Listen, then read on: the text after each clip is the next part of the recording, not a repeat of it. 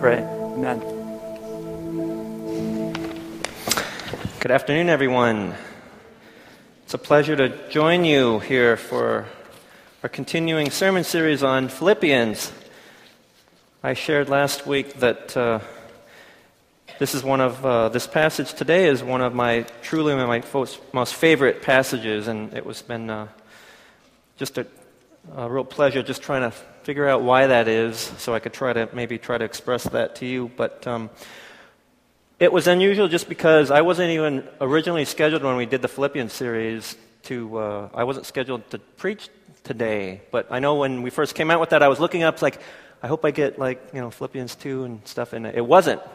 But then the decision was made, uh, instead of the pastors rotating through once each time, that we'd have pastors like preach consecutive Sundays for a little bit of continuity as far as allowing the preacher to maybe follow up from the previous week, the same, the same pastor. And so we got switched, and so I, I landed up with this passage. So um, personally, it's like uh, it's a real uh, exciting for me just to be able to stand here and, and, try to share with that. And I truly mean just attempting to share with you uh, what a passage can do, or attempting to share God's love and grace and what God, uh, through Jesus, has done for us. That's what I'm going to try to do today, and it's this kind of unbearable glimpse. Um, through our human senses, through language, through what we think that we know, through our human intellect, through our brains, we try to get a sense of who God is, and we can try to approach that. What I want to try to do today is just uh, Maybe get us to appreciate what Christ did and where he came from and why he did that. And try to appeal to you through either your intellect or through your heart. As far as your intellect, I had a silly little exercise that we're going to go through that trying to like expand your mind and, and see where that goes. But um, what I wanted to do is just uh, share with you, just uh, like I said, it was a personal uh, answer to prayer because I had shared that I had spent a lot of time with Philippians in general, and I just love that just as uh, before I even went to seminary. But having gone to seminary, now I kind of know how to dig a little bit deeper into the Word, and so it was just exciting for me. Maybe that's too Bible geeky for you guys, but for me personally, that's a, a, a little personal time that God, I believe, kind of reserves for us individually. Not this for everyone. But when I shared, when I came across this passage, it was kind of on my own. And this scripture is 2,000 years old and it's been eyeballed by billions and billions of people, so I'm not going to like be self centered as far as the gospel and God wrote this just for me. But I'll tell you what, this, these, some of these passages and other passages in the Old Testament, they were never taught to me, they were never preached to me, they were never on a billboard or a bumper sticker, but rather in quiet time I distinctly remember coming across certain passages that just stopped me in my tracks. And that's what I believe God had that special moment for us when we seek the Lord. And that's what I would pray for each and every one of you that you have that kind of this faith intimacy encounter here and there. But I believe that you're going to have to seek that. You're going to want to have to go there. And the things that we're doing on a Friday or Saturday night or during the week, running around, this, that, because we're so busy, the busyness of, of daily grind, it's going to be hard for us to get those epiphanies if we're not intentionally seeking the Lord. Because that's scripture. Draw closer to God, and He will draw closer to you. But I pray to, that you guys, all in your own moments, in your own time, God reserves that time, and that you have those special moments that God says, This is just for you.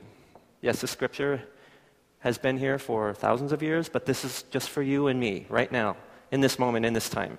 So that's what I would want to try to impress upon you today that this was just a beautiful passage starting with verses 5 uh, through 11. Last week we just talked about, I thought that those first four verses just talked about in a relationship with the Lord, accepting Jesus Christ your Lord and Savior, there's a sense of fellowship with the Spirit, this tenderness and compassion, being like minded, being one in spirit and purpose, and a sense of humility.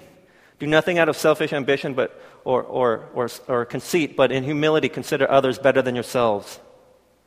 And there's this kind of transformation, relationship transformation, and then kind of sending out, acting out towards others. Each of you should think not only of your own interests, but also to the interests of others. Kind of this self sacrifice denial. Luke 29, Luke 9, forgetting my verses. As far as, if anyone would follow me, you must deny yourself, take up your cross daily, and follow me. If anyone would come after me. Luke 9, 23. That's kind of the daily cross, is denying ourselves, this gospel shouldn't just be about me, but rather I've been blessed to be a blessing to others. That's what I thought those four verses did to us. They transform us. As far as even this conference coming up, as far as this introspection, maybe going to dark places that we're not comfortable with, but this healing and this sense of restoration is going to be a beautiful thing in the long run. And I've shared it from time to time as far as my little issues that took me 40 plus years, plus three years of seminary for God to just drag me through. It's an ongoing process, but it's a beautiful thing. But it's a very challenging and hard and difficult time, but I still wish that for each and every one of us, if you haven't already gone through that. That would be your privilege to be renewed through Christ, through the Holy Spirit just kind of washing over you, washing away all our little hostilities, disarming us of all little temptations and cravings of sinful man and the things of this world, but rather just being released to just listen to God's word and have that special intimacy. That's what I would pray for each and every one of us. And so we're moving on here to uh, this passage, and just this opening beginning here, your attitude should be the same as that of Christ Jesus, who, being in very nature God, did not consider equality with God something to be grasped, but made himself nothing taking the very nature of a servant, being one, being made in uh, human likeness. Just that, just that, those words the eloquence, the simple beauty of those words, God, who, who, even though he was in nature God, did not consider equality with God anything he no longer wanted to grasp anymore. But he lowered himself and came down. And in his appearance as a man, he humbled himself and became obedient to death, even death on a cross. When we have crosses hanging, it's like it's this beautiful symbol thing, but Crucifixion was a brutal, humiliating, intentionally humiliating, brutal, embarrassing public display of death that was a deterrent. That's, what our, that are, that's where our laws and punishment are for. Part of it is a deterrent. If you get jail time, that takes you out of society. Well, death on a cross takes you out of society. But the fact that this, this humble man, carpenter's son, did that just the unbearable understanding of that, trying to fathom that. Why would he do that? It's so beautiful. It's poignant. It's heartbreaking. It's devastating. Those verses just, I hope that they try to just grip you. And the Holy Spirit's just moving in your heart and mind. And just this, these verses barely give us a glimpse of what God was trying to do. And so hopefully that's going to be washing over us. This is a beautiful passage in my opinion. But just the way that that's written, if you go to different translations, it's worded differently. I just like this one. I'm not a poet, I'm not a word guy, but just the way that, that those verses just wash over me. That was part of my journey as far as scripture reaching out and touching me. And as we talk about just letting the power of the Holy Spirit, love and tenderness and grace just washing over us, that's the type of miraculous type of healing and transformation that no psychology or conventional counseling could ever touch. Those human concepts lead us to that, but ultimately it's going to be God's grace and love that's going to be healing us in ways that we never anticipated or ever figured out or really thought. That's been my testimony. I remember uh, even last week I was talking about I drove all those miles and all that stuff, and I've shared this before, but not on Sunday, so just please indulge me. Just uh, even when I, uh, Pastor Mo took a group to IHOP a couple years ago when, when I went, I wasn't even part of that ministry, but he just said, You should come. And I said, Okay. And they had, you, you can sign up for the prophetic, you know, slots and all that stuff, and I had no interest for whatever reason, and they were all booked up anyway, so I'm good. I'm glad. I don't really want to go. But someone from our group on their trip from the airport on the van shuttle, was sitting next to someone who was part of the IHOP staff, and they had like a connection to get us in. And then she was saying, Hey, I can get us all in. It's like, Well, I'm not really interested. I don't know why. I just, I don't, that's kind of crazy. I'm not used to that tradition of prophetic words, and maybe I don't want to know what they have to say. But they were all getting ready to go, and they were all like shuffling by, and they were finishing up the session, and then one of them was like, Pastor Mark, you want to just go? I'm just like, okay. So I get up and go, because I wasn't going to go. So we're going there, and there's this long line of people with their little bracelets of pre registration, and we're just like going to the front of the line. It's like pretty cool. And so we go in there, and they sit us down, and then they have the prophetic teams are in teams of two. And it was Asian. You know, I'm just like kind of skeptical. It's like, what if we have white people speaking prophetically to Asians? Is that going to like disrupt the prophetic mojo here? So, I'm, you know, maybe I am a little bit skeptical as far as that. You know, that's my transgression. I admit that. It's like, okay, I don't know what's going on, but here I am. Let's see what's going on here. So we're just sitting down, and there's a man and a woman. They're older, probably in their 50s or 60s, and one of them, the woman, just silent.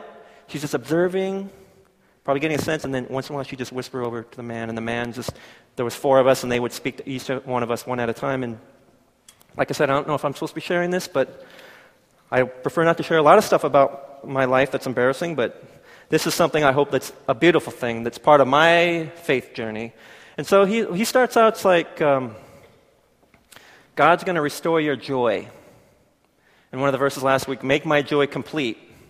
Make my joy complete by being these things that are Christ like. But when he said God's going to restore your joy, I'm thinking, you know, I'm being skeptical. How could he? He's looking at me. Maybe I look a little disheveled. I didn't shave. Maybe my hair's all messed up. So it just looks like I'm kind of like in a bad state anyway. So I can like try to like, okay, I can see how he did that. And then he says, I, I can see that you, uh, I get a sense that you travel a lot, but you're going to be safe. I'm just like, I don't have like driving gloves on or something like that, or like, you know, AAA card or something there. So it's like, okay, I don't know what that's all about. That's kind of weird. And it doesn't have to be prophetic, you're going to go do this. It's just, he's speaking into my life. And so he's talking and everything, and then he just gives me a verse. The woman is like, she says something to him, and then he says, This is a verse. And he didn't even say what the verse was, he just gave me the verse. So I'm just like, someone wrote it down, or I wrote it down, or something like that, and then I go back. I didn't even want to look at it because I don't know what that says. Like you're going to burn in Hades because you're a foul sinner. But this is a time where I'm just going through this upheaval. I've got some anger issues as far as family background and all this stuff. You know, if you met my family, they're a bunch of nice white people. I'm Polish on my father's side and Swedish on my mother's side because I was adopted. And so I get back at some point that night, I go and look at the verse, Psalms 2, verse 7. You are my son. Today I am your father. So that is just uh, incredible the way that Scripture can just, uh, just be devastating but beautiful. And that just is what I needed to hear at that point for some reason, just because of, of my little issues that I'm going, I was going through at the time. And so that was just this beautiful passage, and this is kind of what I always go back to God just like speaking to me intimately with certain passages that just resonate and inspire. And our points of confirmation, it's like, okay, I don't know why I'm here, but I feel security in this. I'm not comfortable with a lot of things that are going on in my life. But it's, it's a real blessing to be able to get these points of confirmation. And I'll share a little bit about that as far as this week. It's just something that's just, it's a beautiful thing. That I feel that if you have this relationship with the Lord, allowing the Holy Spirit to just kind of wash over you, transform us, you're going to feel these kind of little epiphanies and all these things that are wonderful and never anticipated before that just can be life changing to your relationships and to your perspective and your relationship with the Lord. So that's what I would hope for example, for this conference or in your life, trying to get to a better place. And if we can do that as a local church body, then amen to that. That's our prayer. But you also, I think, got to want it and be open to that too. So, if not change, then at least a humility or an openness to think about change. That would be my prayer. And so these passages are a beautiful thing. Like I said, um, they speak to just a certain love, and we, we know our love as far as, as parents, all these parents that are dedicating their babies, you're going to just realize and, and, and just see this wonderful depth of love that you never saw in your spouse or in you before, the sacrifice and things that you'll just do. You, will, you would literally sacrifice your life or, or, the, or the quality of your life for your children's sake. That's just what comes about for most of us, hopefully. Or, or hearing people's uh, testimony as far as when they met their future spouse, and they had this moment of exquisite intimacy where they were just kind of opening themselves up. It's like, this is really who I am, and that other person still just loved them, this kind of unconditional love.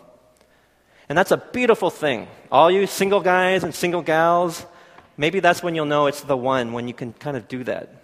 The blemishes and warts and all the bad stuff, it's not okay, but just to have that type of openness and vulnerability that that other person could just, that one word of rejection would just waste you because you just all are, are so invested in love. So we kind of know that, or we hope that you'll know that. But those are still human emotions. That, like I said, our language struggles, our emotion struggles to approach that of God, Yahweh. In our Bible study classes, we were going over um, Genesis, and also I was trying to just trace key points in the Old Testament. And one of them is when uh, God calls out Moses, God's the, the flame on the burning bush. And he's saying, Hey, I'm going to use you to lead the people out of, uh, out of slavery and all this. And it's like, I don't want to, but by the way, if I go down there and tell the Israelites and they ask me who you are, what do I call you? What is your name? And he said, Tell them, I am sent you. I am sent you. That's, that's not proper grammar. Who is that, Mr. M? Mr. I am? If you had a business card, here's my card. I am. But do you see how that just, it's like you, it, the, the, the English language strains at trying to even approach that. Yahweh. Jews wouldn't even utter that name Yahweh. When you see it in print, they'll leave out, they'll just put a dash where the, where the vowels are. They won't say it or print it. Just because God's brilliance, God's radiance, His awesomeness is too much. That's why He sent prophets. He's like, Moses, you can speak to us, but don't have God speak to us or we'll die. That's in part why He sent prophets, because He's just way too much. Turn your back as I pass. Don't even look at me. Because that that glorious radiance and energy and power just waste you. So, what we're trying to do here today is just get you to feel, as far as emotions, that what we do know is just a glimpse. And that's this unbearable. It's like, ah, oh, man, I, can, I think I just barely figured out what he did. My mind can't handle that. My heart can't handle that. It's just too much. You don't need any instruction for that when you just let that wash over you. There's a certain transformation that comes from that, just trying to fathom that, but just getting a glimpse of that. So we kind of have to break out of our shells as far as that. But that's what I want to try to do. I remember uh, even um, one of our professors, when we were just doing some, it was an Old Testament study, and he was saying that apparently Albert Einstein, pretty smart guy, this little theory that he had, this relative theory. He was quoted as saying that if I hadn't been German, I wouldn't have been able to articulate and come up and conceptualize the theory of relativity. Just think about that. What he's, the point the professor is saying as far as Albert Einstein, the eloquence and articulation that the German language allowed for that could express these types of concepts, no other language for Albert Einstein the way his brain was wired. He couldn't even do simple math because it was too simple. But he was saying if I hadn't been German with that German fluency, German language, I wouldn't have been able to come up with this theory that only three or four people in the world at the time even understood.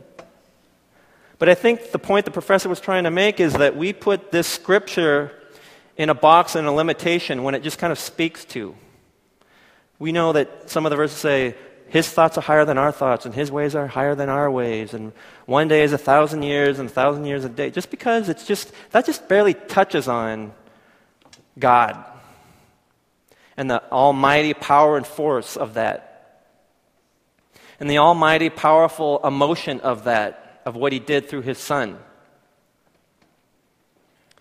And so we can only try to fathom what Scripture tells us.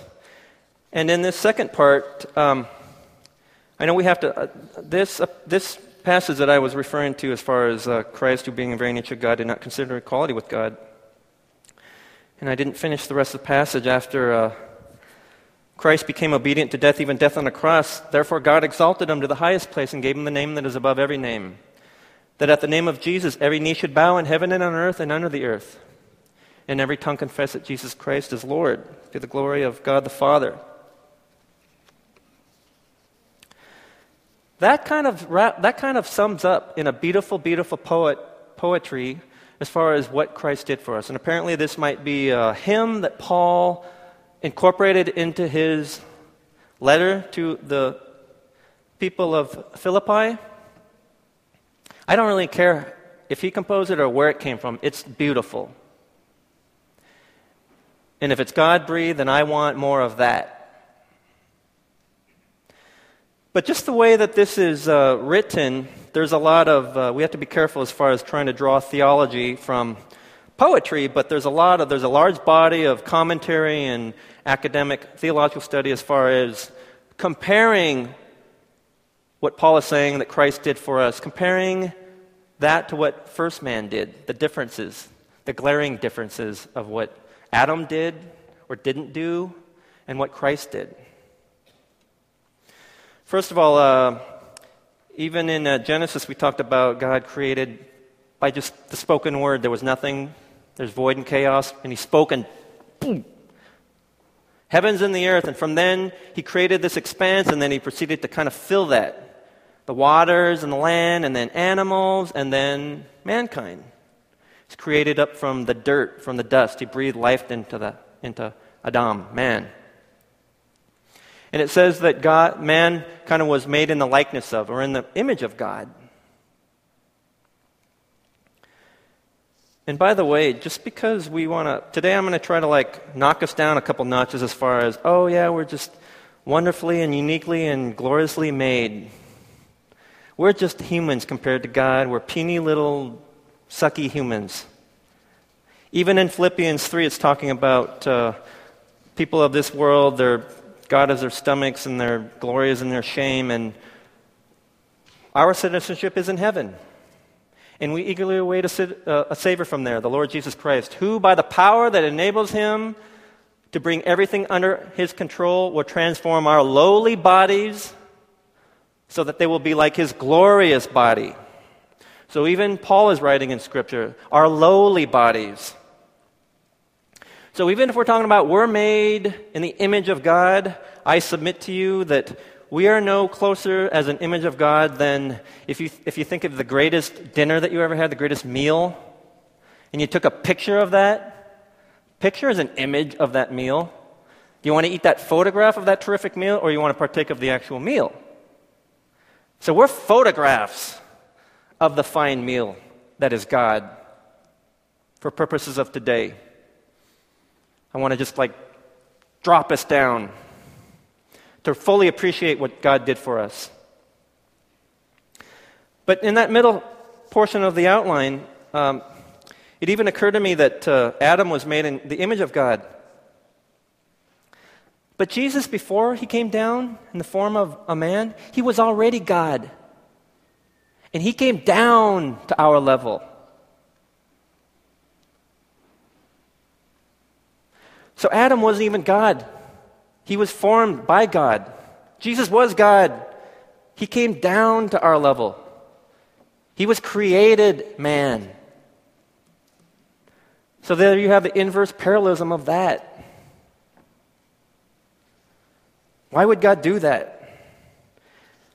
Adam grasps upward for equality. Verse 6 Who, being very nature God, did not consider equality with God something to be grasped we know that God, when He created Eden and He had all this wonderful things, and it was so good, it was so great. Adam and Eve, hey, this is all yours. You know, we say that you're supposed to have dominion over the earth. So He put them in charge, probably because we have bigger brains and we have ability to reason and logic. He said, You have all this, just don't do one thing. He did the one thing it wasn't supposed to He kind of grasp for that. And that's the sin, and the rest, as they say, is history. But if you think about Adam and Eve just kind of grasping for this, this equality with God, because that's what they were told. If you eat from this tree of, of uh, knowledge of good and evil, you're going to be like God. So they already had it good. They had it really, really, really good. But they grasped for something because they were tempted because they wanted to be like God. Jesus was already God, and he lowered himself, he condescended himself down to the form of, of, of a human.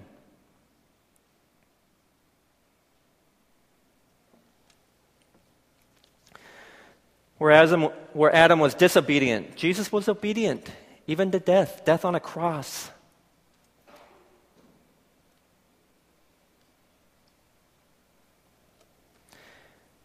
Adam was cursed to death for his desire for more. Jesus accepted his unjust curse out of humility and obedience. When he was praying in the garden before he was seized, wasn't that the prayer? It's like, Lord God, he's just like praying, take this cup from me. He's talking about Old Testament cup of wrath. He's saying, Lord God, Please don't make me do this, but your will be done. So it's almost like you see this human nature of him just struggling with this divine cataclysmic act that he had to do. Lord, take this cup from me, but your will be done. So he was obedient, even, even obedient to death, a very painful, humiliating, brutal crucifixion.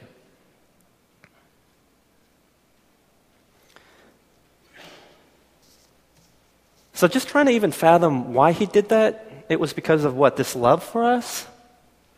We weren't even around at the time, and 2,000 years later, and we continue to have access to the Lord because there was separation from a long, long time ago. We have separation from God. But through Christ, if he hadn't come, he had to have been man, otherwise, he wouldn't have died. He wouldn't have been resurrected. And so just trying to just fathom that, appreciate that. And like I said, it wasn't just because he sacrificed and died, because there's a parental love that we would sacrifice gladly, or, or someone would be a martyr for their country. Any old human can do that. But he was God, he was there already, and he came down. Not to live the life of, of, of the ordinary humans of what we want to do get married, get that promotion, a middle management job, and have kids and a two car garage. He came down,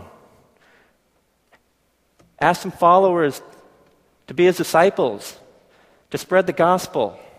But he was already there, and he came down for us. So it's not that he was just a martyr, just a man. That's beautiful. But where he came from, that's just almost unbearable to re- even imagine when you think about that. Why would he do that? There's certain obedience and humility to subject himself to that. And we know he suffered. That was probably necessary for him to suffer. Maybe in part, I hope for us to really truly appreciate, because we could appreciate that type of human torture and slaughter we could identify with that. I don't know, none of us have ever felt that, and none of us ever want to feel that. But certainly, with our eyes and our senses and our mind, we can think of that's just so brutal.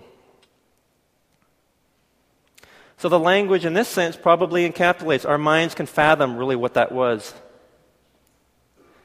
But does it bring out this unbearable sense of gratitude and love that God intended that for? To bring about that type of healing and transformation and, and restoration. For us to go out and do kingdom work while we're here in this body until Christ comes. That could be tomorrow, that could be much later on.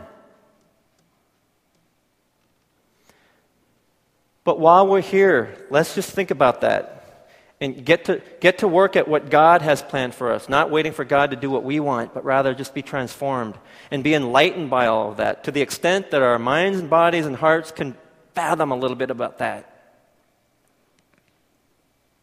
So that's a beautiful thing. Like I said, our intellect sometimes, I think, uh, limits us in what we want to try to do. My son Julian, uh, we kind of figured out at a very early age that uh, he really likes numbers. He's good at math. That's his favorite subject. He just is good at that stuff. And I think that's why him and I enjoy baseball because it's a lot of statistics and numbers and stuff. He can rattle off stat line of players that I don't even remember or don't know and stuff. He just has that capacity to remember all that stuff. Um, I, on the other hand, am not a math guy, really. Uh, I uh, went to college and got a music degree. That tells you all you need to know as far as me and my uh, intellectual makeup. You know, like I said, if you met my family, they're not the typical Asian parents, and you'll you'll rarely find that many Asian guys getting to go to college and then uh, get a get a music degree. But I don't regret any of that. I don't regret any of my life, uh, how things have transpired. It's been uh, just a, a blessing. I don't even want to think about where I would be had I not been uh, brought over.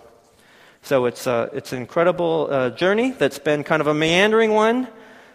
But as far as not being a math guy, uh, I, I could try to help Julian with his homework, but his, but my, but, uh, his mother does. And it occurred to me that there will come a age, age or uh, grade level, probably not too far from now, that I won't even be able to help him anyway, just because he's going to be smarter and that's this ongoing point of contention and uh, sarcastic joking that my wife and I have as far as she wants to know. It's like, what math did you take? Did you take math in college?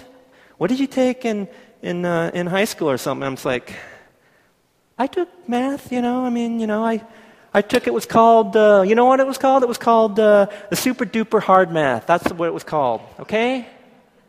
It's like, that's not a math. What'd you do on your AP score? It's like, I got like a nine. Well, you can only get a five. Well, uh, because I was so smart. And it's just like, did you even take pre-calculus? Well, yeah, I even took post-calculus, smarty pants. Okay?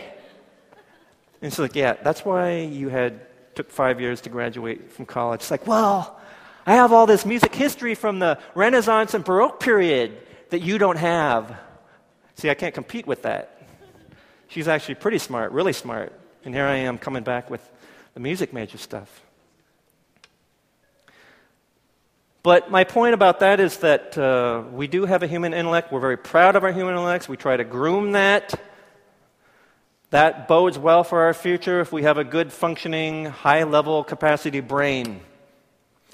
And so that's not a sin to do that. That's God's gifting for other people. Some people, not so much.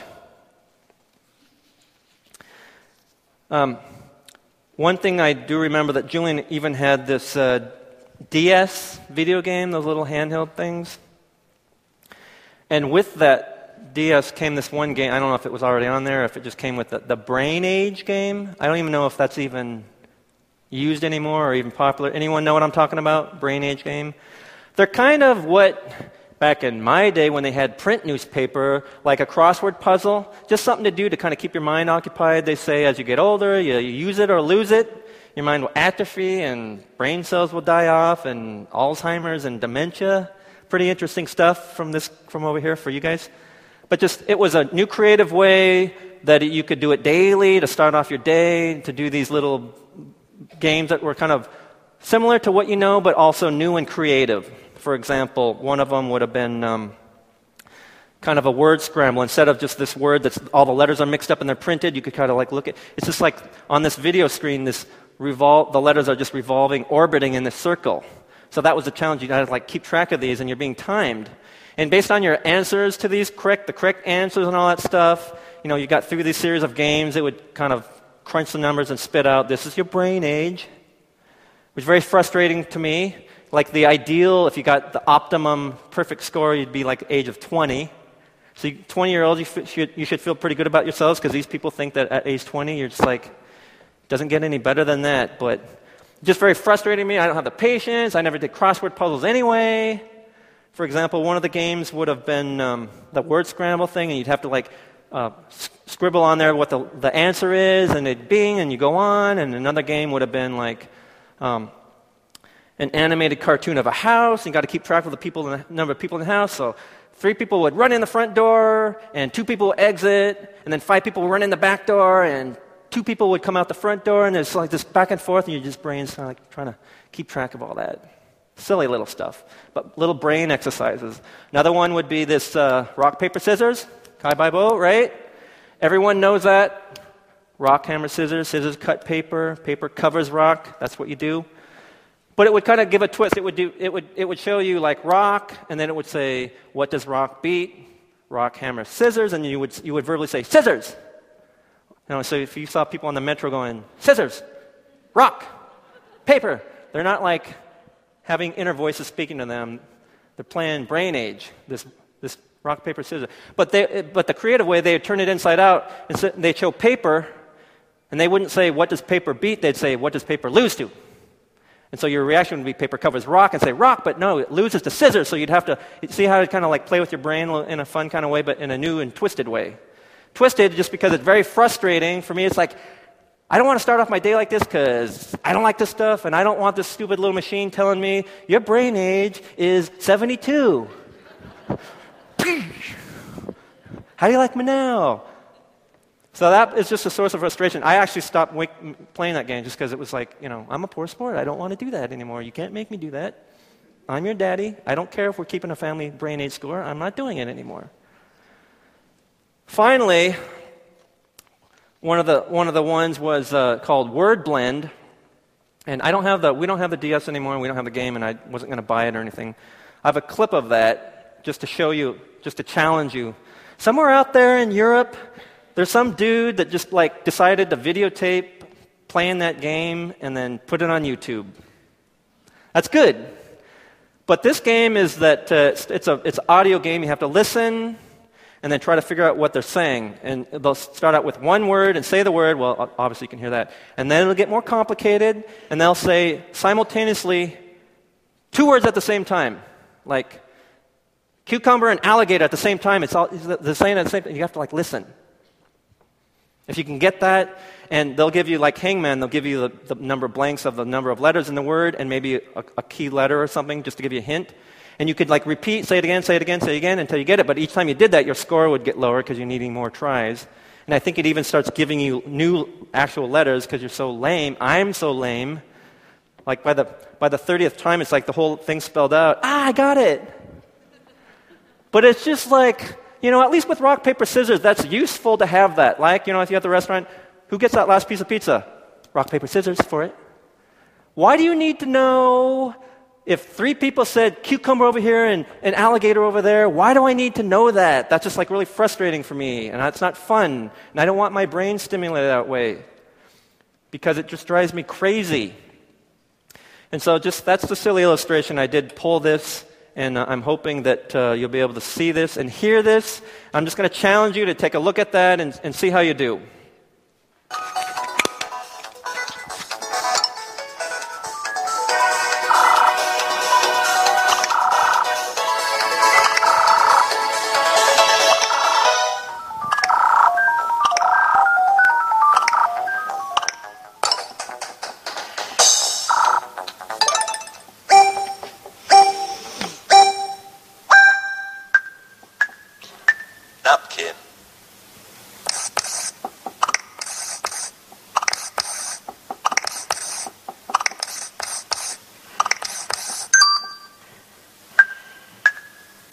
Kaiser. Kaiser. Kaiser. Kaiser. Kaiser. Kaiser.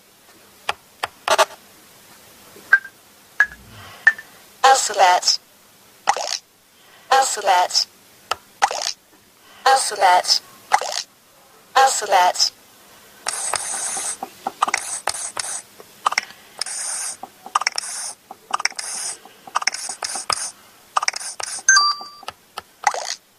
alphabet alphabet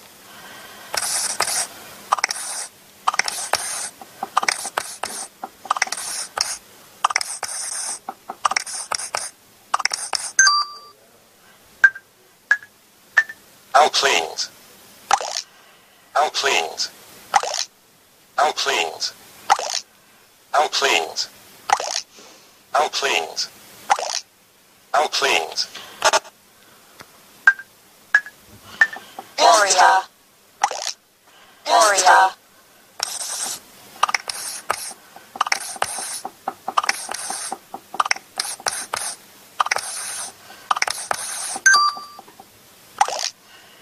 Gloria. Gloria. Gloria. Gloria.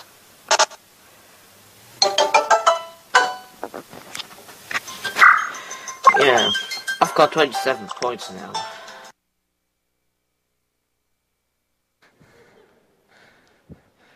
Madness. Pure madness. Did any of you get any of those? I heard like biscuit and alphabet. I wouldn't have got the other ones when I saw that.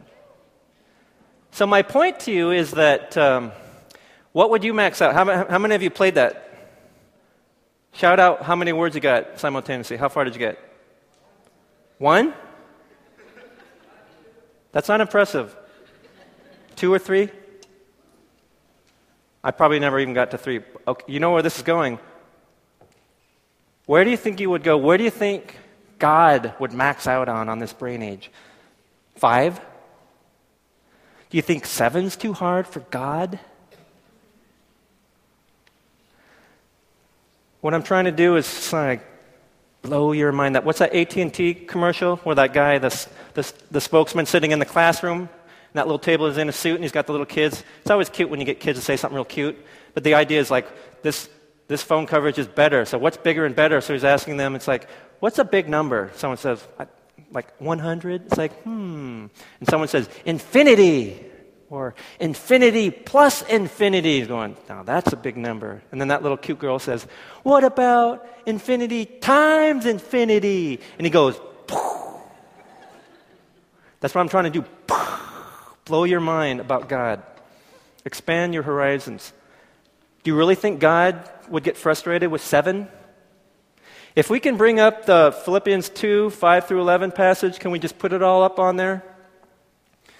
I think I did this at a retreat, but not on Sunday. Can we, can we get the whole thing on there? Or not.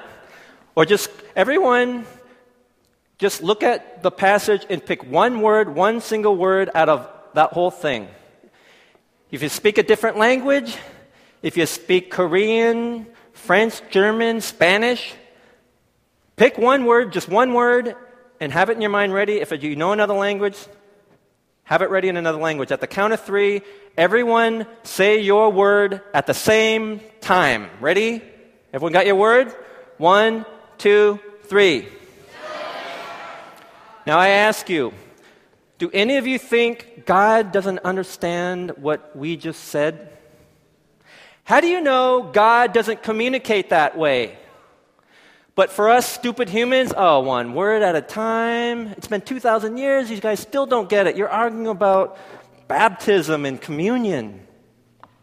You guys see what I'm saying? I had to look this up, but there's over 774,000 words in the Old Testament, New Testament. Regardless of the translation, there's at least 774,000 words. So, expanding this concept, what if we had a stadium that fit 775,000 people and we had 775, 774,000 3 by 5 cars with one word each on it, and we distributed those all out, and those 774,000 people knew 774,000 different languages that were unique and separate and unrelated. And at the count of three, all 774,000 people uttered their word at the same time. Who thinks that God doesn't understand his own scripture in that one second? Raise your hand. I double dog dare you to say he probably would want to hit repeat.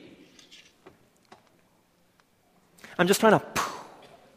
Because we, we are kind of this consecutive linear intellect mentality.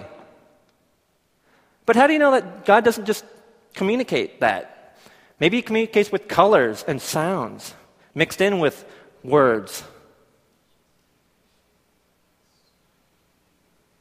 And yet we treat the scripture as we should, as this very important document, but even if you spend a lot of time on it, to God, it's just this crude instrument that He sent down with His Son to tell us about, and through other leaders before Him.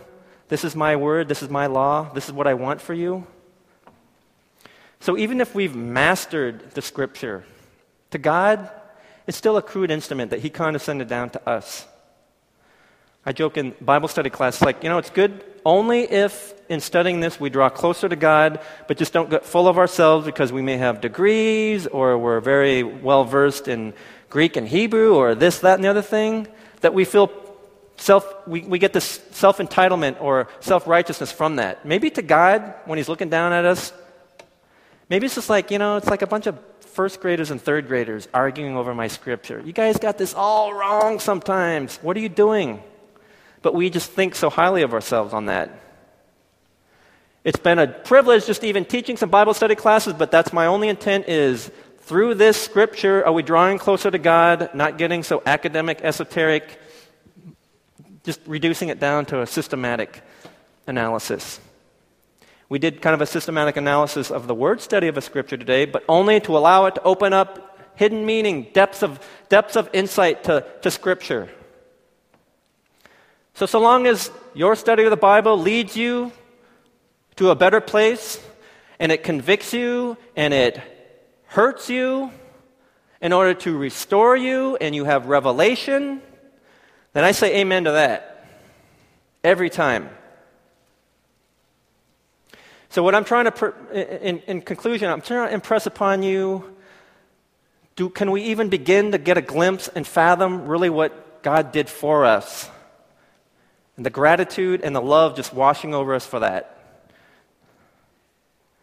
And not only just because he did that, but where he came from and he came down intellectually. Ah, why did he do that? That's a beautiful scripture. That's what, that's what occurred to me as far as that. That type of obedience is incredible, extraordinary.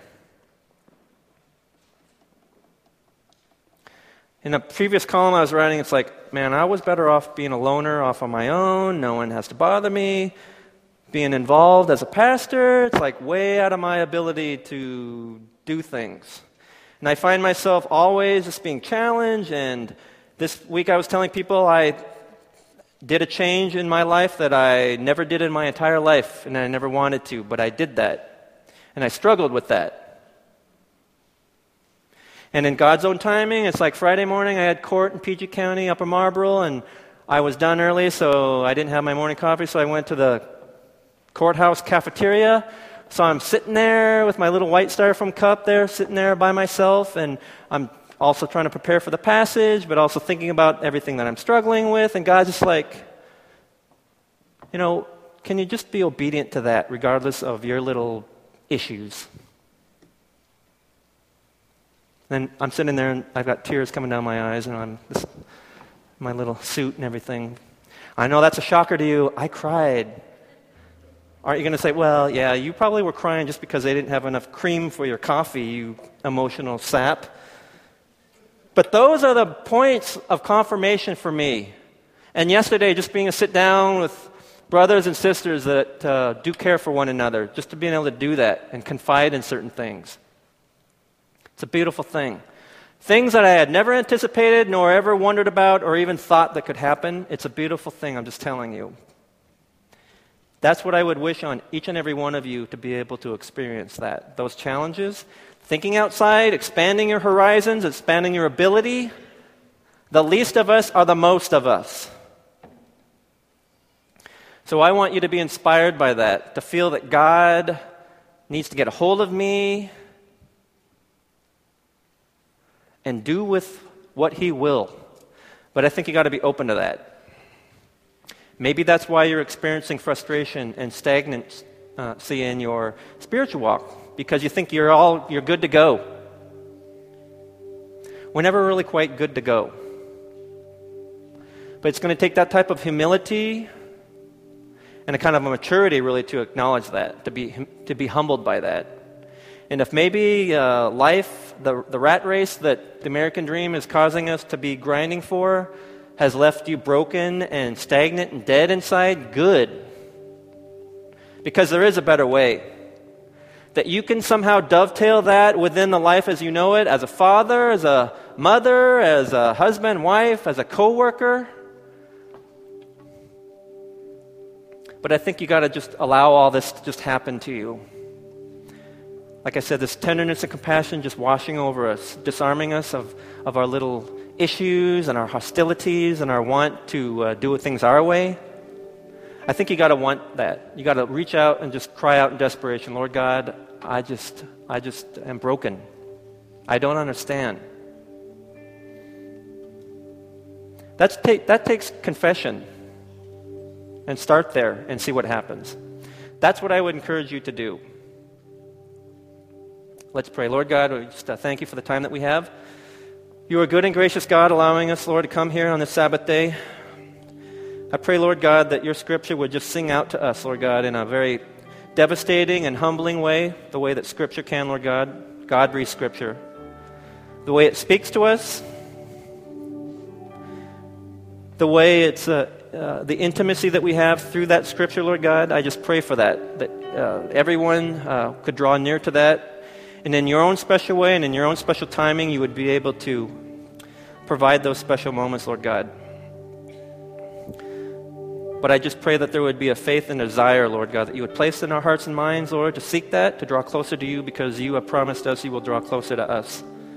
And we could be used by you. We pray for the privilege of that. We thank you and praise you. Name of Jesus Christ, we pray. Amen. Let's sing.